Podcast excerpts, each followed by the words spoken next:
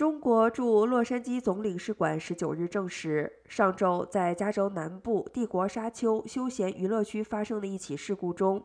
有一名中国留学生死亡，另有三名留学生受伤。根据 KTLA 的报道，遇难者是查普曼大学电影摄影专业一名二十九岁的学生，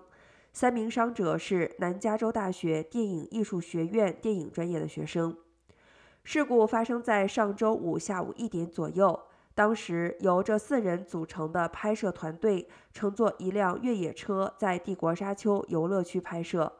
车辆在沿着沙丘一侧行驶时颠覆。查普曼大学道奇电影与媒体艺术学院院长斯蒂芬·加洛韦向《洛杉矶时报》确认，遇难学生是来自中国的三年级研究生王鹏。